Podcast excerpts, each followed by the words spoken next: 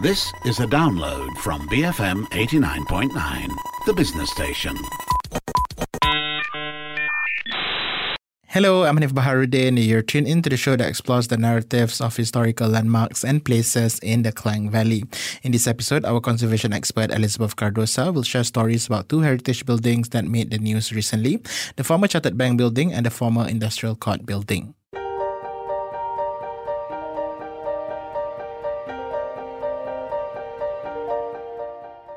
Two historical buildings in the city made the news recently when the Star reported that the former Chartered Bank building at Jalan Raja and the former Industrial Court building at Jalan Mahkamah will be renovated after being in a state of neglect for the past few years. The Selangor government, via their strategic investment arm, Menteri Besar Incorporated, will be managing the renovation works for these two buildings and turning them into tourist attractions. But what do we know about these buildings? Elizabeth will share their histories, beginning with the former Chartered Bank building. Now, the former Standard Chartered building, is since you want to talk about them individually, is at uh, the corner of, on the opposite side, in a sense, okay, of, of it's on the corner of the Padang, right? At one corner of the Padang. And um, that corner is uh, what would have been um, now uh, is is opposite the entrance to the Plaza Dataran Merdeka. I think there's a plaza there, which is sort of a semi underground car park with some uh, retail. I don't know whether it's still existing, by the way. I mean, I know that was what it was built for uh, to accommodate uh, the need uh, in the ni- late 1980s, early and early 1990s to accommodate the need for finding more car parking space in KL. But rather than build a structure a, a multi-story structure, they built an underground car park. Okay. And they retained not the whole field, not the whole Padang, because if you look at the size of the original Padang and the current size, it has been diminished in size, but it is still at um, what do you call it? Street level. lah. It's still, you know, reasonably at street level, except for the edges where you have the uh, is it, it used to be the the tallest flagpole or the third tallest. We, we you know we're really full of um, Guinness Book of Records kinds of things. Uh, there is this hundred meter tall flagpole, and at the time it was built, it was supposed to have been the tallest in the world. Okay, um, and uh, next to it is this monumental, uh, what is called a fountain. You will see it as a fountain because it, it's in the form of uh, well it's in the form of macam a fountain lah, with water coming out water feature okay?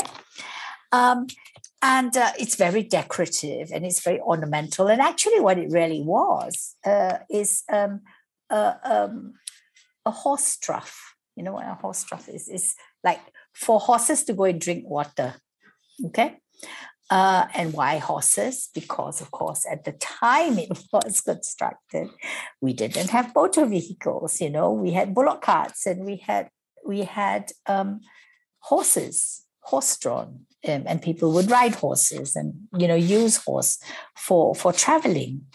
Um, so so the horsepower was really horselah as opposed to kuda, right? As opposed to crater that has horsepower. Okay. So it was then this this was installed in that in the corner of, of, of the Padang.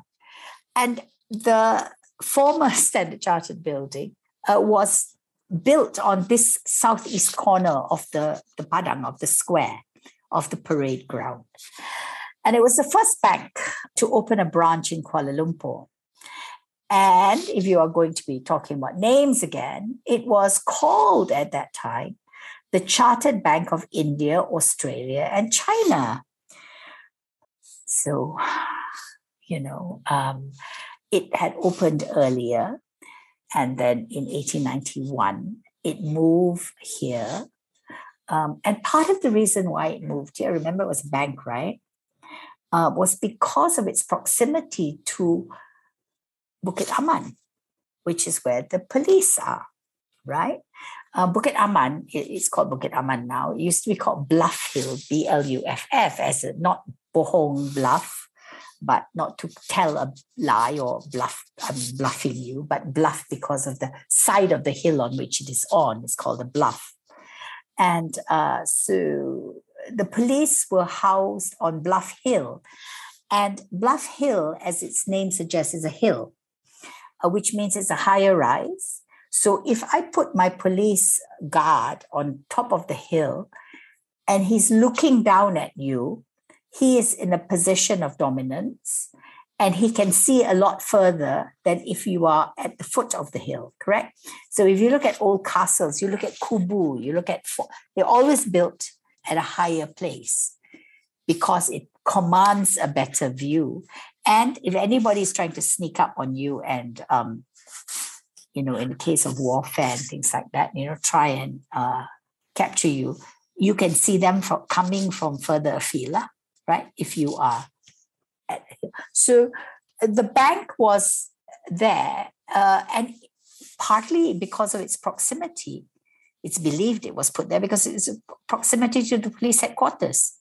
So it was a sense of um, being uh, protected as opposed to being threatened, yeah, uh, by by the police. And the present uh, building is a three-story building, and it was constructed more than hundred years ago in 1808, 1809, and it replaced uh, an earlier structure which was two stories. And uh, this, uh, so so while it was not part of the that ensemble of the British administration building, the the facade of this building um, can be seen as kind of like comparable uh, to the you know nowadays you know it's referred to as the British Raj style or the Mughal style depends on who you're talking to. Huh? Again, where you intersect with it.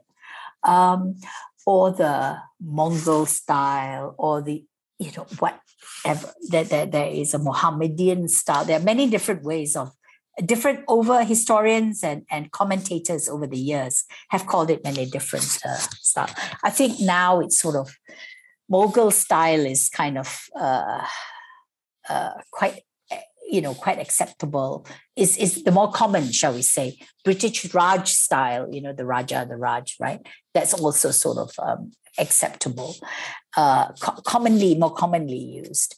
And um, it, its relationship it was it was compatible. You know we were talking about sympathetic with it compatible with the neighboring um, buildings you know which had uh, arches on the ground floor and verandas, wide verandas uh, with windows, you know, quite monumental.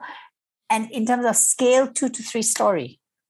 So it all was, they were big, they were tall, but remember the clock tower was the tallest part. So they didn't overtake or dominate. And this building, the former Standard Chartered building, you know, had had um, like port, porches that you could enter, like where the carriages could enter, right, to enter the banking hall. And they also had domes put on when, when the building was reconstructed from the two story to the three story. So, so this is kind of just just to give you a maybe a little bit of a um, sort of a sense of it, right?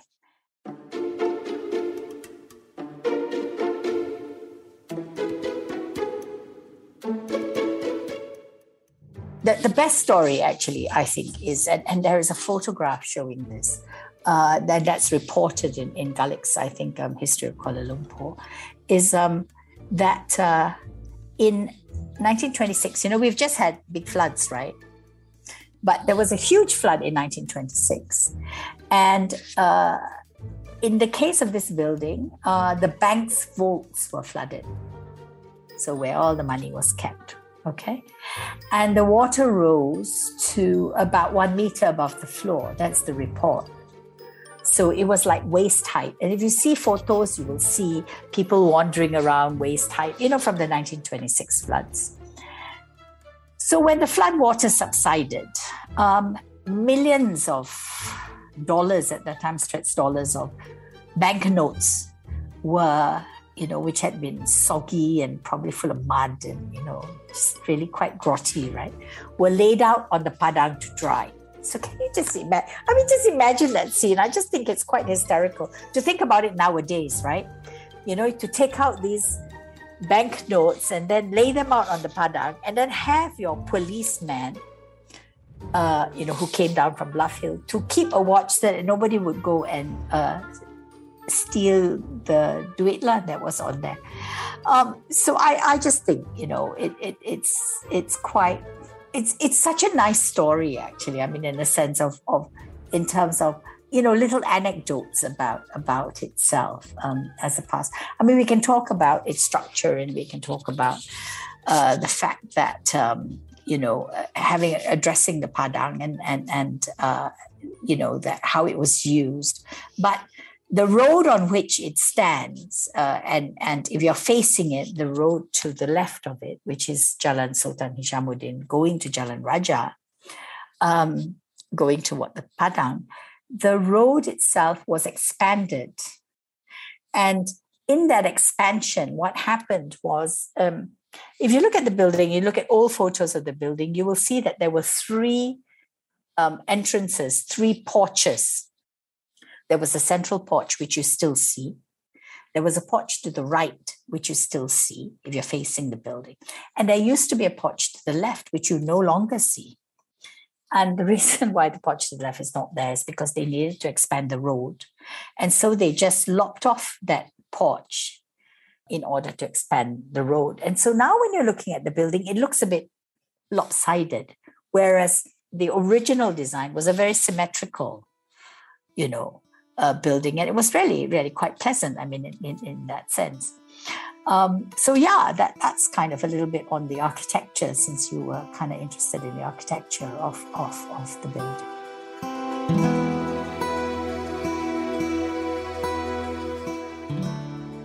That was our resident heritage conservation expert Elizabeth Cardosa talking about the former Chartered Bank building. We're going for a short break. Stay tuned. I'm Hanif Baharuddin and you're listening to I Love KL on BFM 89.9.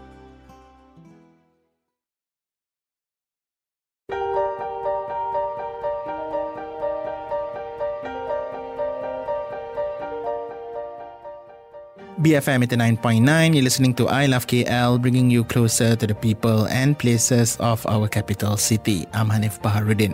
Our resident heritage conservation expert Elizabeth Cardosa joins us to share the stories of the former Chartered Bank building as well as the former Industrial Court building after the Selangor government said that these buildings will be restored again this year after falling into a state of disrepair for the past couple of years. Elizabeth has spoken about the former Chartered Bank building in the first part of the show, so let's turn our attention to the former Industrial Court building. We can't look at that building on its own because that building was kind of um, Okay, going back to the story of the Chow Kit supermarket, all right? Chow Kit and Lok Yew were, you know, magnates at that time. Lok was a big landlord. Chow Kit was, you know, an entrepreneur, a big businessman.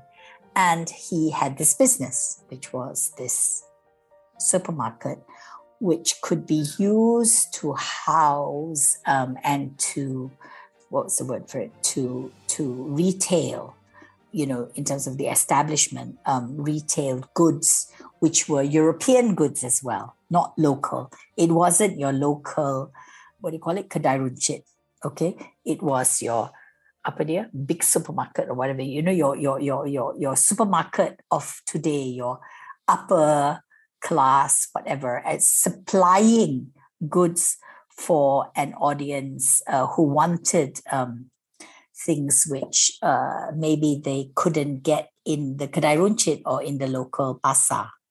Okay? Imported goods, for example. Now, but having said that, um, so so Chowkit was this business person. And the original um, Chowkit supermarket was located nearby on what is now the, here we go again, the former GPO building, it used to be in a shop house or in three shop houses. Um, and on that site, okay, so next to the Sultan Abdul Samad building. Now, if you want to go back to the history of all of these were shop lots, okay? And, uh, you know, at various points they were acquired by government. That's quite standard even nowadays, right? And government needs to do something, they acquire it. So they acquired this land, the shop house, and they, in exchange uh, for the lot, which is where it currently stands. And um, it currently stands next to the Lok Yew building. Now, the Lok Yew building is on the corner of Jalan, now what is now called Jalan uh, Lebuh Pasar Besar, Pasar Besar, and what would have been Holland Road, which then became Jalan Belanda, but it was Mr. Holland, it wasn't Mr. Netherlands. Uh, you know, um, Mr. Holland, the road was named after Mr. Holland. Anyway, Holland Road, uh, which then became Jalan Mahkamah Persekutuan, when the Mahkamah Persekutuan moved into the neighborhood. Okay. And on that, in on that junction, on that corner lot, uh, is the which is behind, in a sense, uh, what is now the former GPO building. Uh, you have the Lok Yew building and the Chowkit building, Chowkit Supermarket building next to each other. Okay. And they were, whether you want to say they were an ensemble, they had very similar uh, sensibilities, very similar origins, owners, you know, um, you know, ways of wanting to demonstrate themselves. And the third building in that area, which is still now still there, I mean, in the sense that what it's still called, is now called the Bar Council building. It's for the Wisma for the Bar Council, but it used to be called Wisma Straits Trading, which was a Straits Trading building, which housed the Straits Trading Company, which related to tin and tin smelting. So all of these uh, three lots, you know, uh, in relation to the government buildings, these were private, okay? And they were developed, uh, you know, as commercial uh, business enterprises.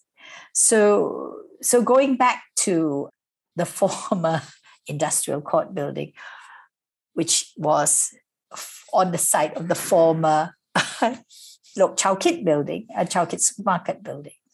Um, again, uh, you know, quite different uh, in terms of the facade. Yeah, people have referred to it as neo Renaissance, neo Renaissance style Okay. Um, it's believed to have been designed uh, by A.K. Musdin. Now, Musdin is known to have designed the block of shop houses, which is on uh, Market Square, uh, which is on the other side of the river. And uh, it has quite an elaborate sort of, um, you know, Flemish European style pediment a Dutch gable kind of like arch windows and things like that. Um, and the windows of the Chowkit and Co building, Chowkit supermarket building, and the windows of this uh, building on Market Square are actually, if you look at them, they have a very clear, close relationship um, stylistically but they're quite different. I mean, they they're obviously one is a shop house or you know, uh, built for different purposes. But Chowkit Supermarket was exactly that. It was built, purpose built as a supermarket. You know, it it had open floor plans. It had uh, so that you had the depart. It was a department store. You know, you have Aeon, or you know, I mean, you know, uh, Isetan, you know that kind of thing. Uh, yeah, department store, uh, Parksons, uh, that that sort of thing. Um, yeah, and this was the precursor to all of that. So, so and it had a food hall and a um, clothing and imported goods, and it supplied uh, the local relatively uh, well, you must have been a little more affluent. You weren't you weren't the laborer, okay? You would have been the middle class of your time um, audience. You know that would have been your audience. People who worked in the government offices as an officer, who went to uh, um, if you were Muslim, went to worship at Masjid Jami, or if you were Indian Muslim, you know, Tamil speaking, uh, you might have gone to, uh, you know, the the Masjid India, the Chulia Mosque, or if you were uh, a Christian, you might have gone to Anglican, you might have gone to St Mary's uh, Church, or if you were, you know, Chinese Confucian um, Taoist, you would have gone to, you know, the the Sze Ya Temple down the road, you know, whatever it is, but you would still be of the middle class having a certain sense and sensibility of wanting to have imported goods. You know this is what you look for you know you're not only looking for your your local rumpa but you are looking for uh, something that you could not buy at your local supermarket or your local grocery store or your local uh, pasar. Mm. What I find quite interesting about these two buildings, I think based on our conversation today, is that I think the fact that we can't even situate or you can't even put you know identify the identities of these two buildings because they constantly evolve right throughout the years they are technically you know still being utilized right these two buildings have always been utilized throughout history and yet you know based on the news item that we read recently you know at least for the past two years for the past few years rather they have somehow yeah fall under you know state of like neglect, right? State of neglect, yeah. So, so I, I, think. Well, I I think that yeah, I I think that that's almost one of the predilections, one of the biggest difficulties that that old heritage buildings, which are monumental, more monumental buildings, kind of um, go through. You know, one one of the biggest challenges I think is number one. You know, they have who owns them? Are they owned by public sector. And in this case, uh, while the Lok Chow Kit supermarket would originally have been owned by private enterprise, right? When it got taken over, you know, it became a federally owned building because it was housed industrial court. So the government of Malaysia owns it, right? But remember that all these buildings before, remember that KL used to be Selangor, right? So Selangor had a claim on the buildings uh, all these buildings. But when KL became FT, when it became Wilayah Persekutuan, the only two, eventually, I think what was settled was uh, the only two buildings which remained um, under the ownership of the Selangor state government are these two that we're talking about the former Standard Chartered building and the former Chowkit supermarket.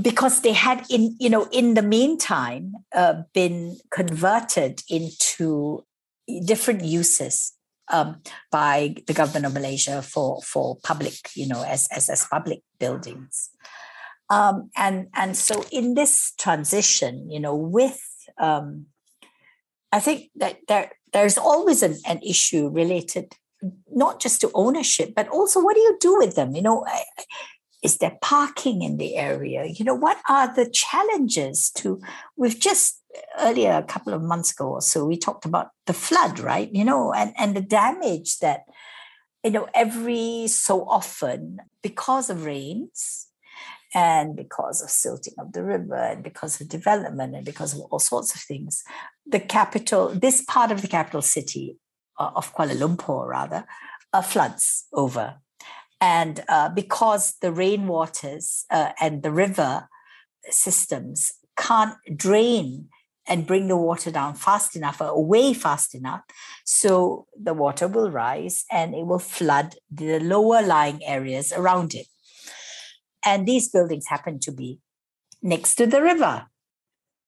So when the river goes into flood, they will uh, get flooded, lah, right? Um, and and then we had so that's one issue so how do you what do you need to do to not let them flood well you can't i think naturally the river goes into major flood every period you know their, their cycles and with climate change you know maybe the cycles will become the the time distances between these cycles may may become shorter and shorter but that's a different cerita altogether, correct? But so that there is this issue of flood. Now, flood in itself is not a problem. It is how do you manage the risk for once it floods, what measures do you have in place to fix it, you know, to repair it, to clean it, to look after it, right?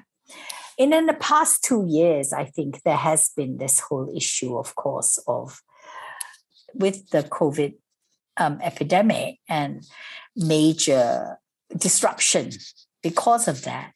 Um, you know, the buildings have kind of been left. Uh, and and it's these are not the only two buildings. I mean, recent last year there was, uh, you know, there was a big story about the Dewan Bandaraya catching fire, and it turned out that you know a security guard um, desk had caught fire and there was some damage to the building because the building has been vacant for a long, long time. And the buildings which are not vacant in the vicinity of this group of buildings, yeah, are the um, the ones which still have active use, which have been sort of not exactly conti- necessarily continuous uh, use, same use, but you know, continue to be used. So the Selangor Club, the Royal Selangor Club, uh, continues to function as a, a, sports recreational facility. And so people come and go. And so it is maintained. St. Mary's, the church uh, nearby, it's, it's used, it's, you know, functions. The, uh, what is now called um, uh, the I Love KL building, the I know people refer to it that way. I, I can't quite figure out what its name is, but it used to be called, it was the old printing press building. You talk about, you know, getting confused about names, right? Uh, that has continued to be used because it, it's got an exhibition in it. You know, they've added cafe, they have a retail space, you know, it, it continues to function. And next door to it is the relatively newer, but the KL Library, uh, Perpustakaan Kuala Lumpur, which has been refurbished and, and is used, um, went through some major renovations because it had caught fire at some point and all of that. And then uh, behind the Selangor Club um, is a 1930s, originally 1930s building that used to be the KL Book Club. That is now the Children's Library for, for Kuala Lumpur. And so you have you know, some of these buildings which have continued to be in use and remain in relatively good nick, right? And then there are those immediately uh, in the vicinity, not just these two, which are not in use and continue to deteriorate. I think it's when a building is not used, it tends to kind of get very sad because nobody loves it you know? I mean when i say love it i mean you you know you look after your house you you clean it you care for it you you know you if nothing else you fix you know things. But when it isn't in use then you kind of say it's okay okay right fine and it languishes. And i think that is really a very very sad thing about um, the heritage buildings. A lot of the publicly owned and as well as some privately owned heritage buildings in uh, not just this city, but you know, in, in a lot of cities um, in, in, in Malaysia, because it's a question of who owns it, who has who's empowered to look after it, where are you going to find the money for it, and what are you going to use it for? And if it is used for, if, if it's going to cost you an extraordinary amount of money to repair it or to fix it or to adapt it, and uh, where's the money going to come from? You know, how is it going to be sustainable for the future? Everybody wants to air condition their buildings. Um, you know, these are quite large monumental buildings that have large spaces with high ceilings. Um, if you're going to have to uh, air condition that, you know, your um, electricity bill, your power bill, your energy bill will be very high. So what do you do? You know, how can new technology and how can we, people working in conservation, people in government, people in uh, working, you know, looking at, at, at the environmental sector, you know, work to find ways to make these places useful and sustainable. I think that, that to me, these are kind of like more important uh, questions to be asked. But I should also add, finally, that um, maybe not finally, but these buildings have been recognized under the Dulu, under the Antiquities Act, which was repealed and then became the National Heritage Act 2005, Act 645, as monuments, as heritage buildings on a heritage register. And the two that we're talking about, plus several of the others I mentioned earlier today, they're all part of this group of buildings that are recognized by the government of Malaysia, the Jabatan Warisan Negara, the Commissioner of Heritage, who, who is the, you know, is, is, is then officially, you know, um, has the stewardship, you know, the statutory stewardship of these uh, properties.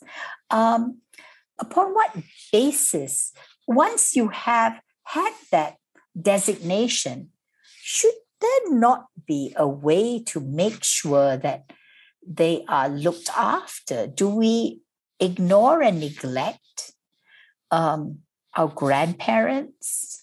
or do we honor them even if they are no longer immediately uh, you know they, they they no longer let's say you know they're too frail to work let's say or or, or you know do we just put them in you know in neglect them put them in the back of our house and ignore them or do we recognize the fact that they have a, had a purpose served a purpose and were instrumental in doing things um, and in elevating, I think, our sense of, of place and our and recognizing, you know, this, this the, the, the stature.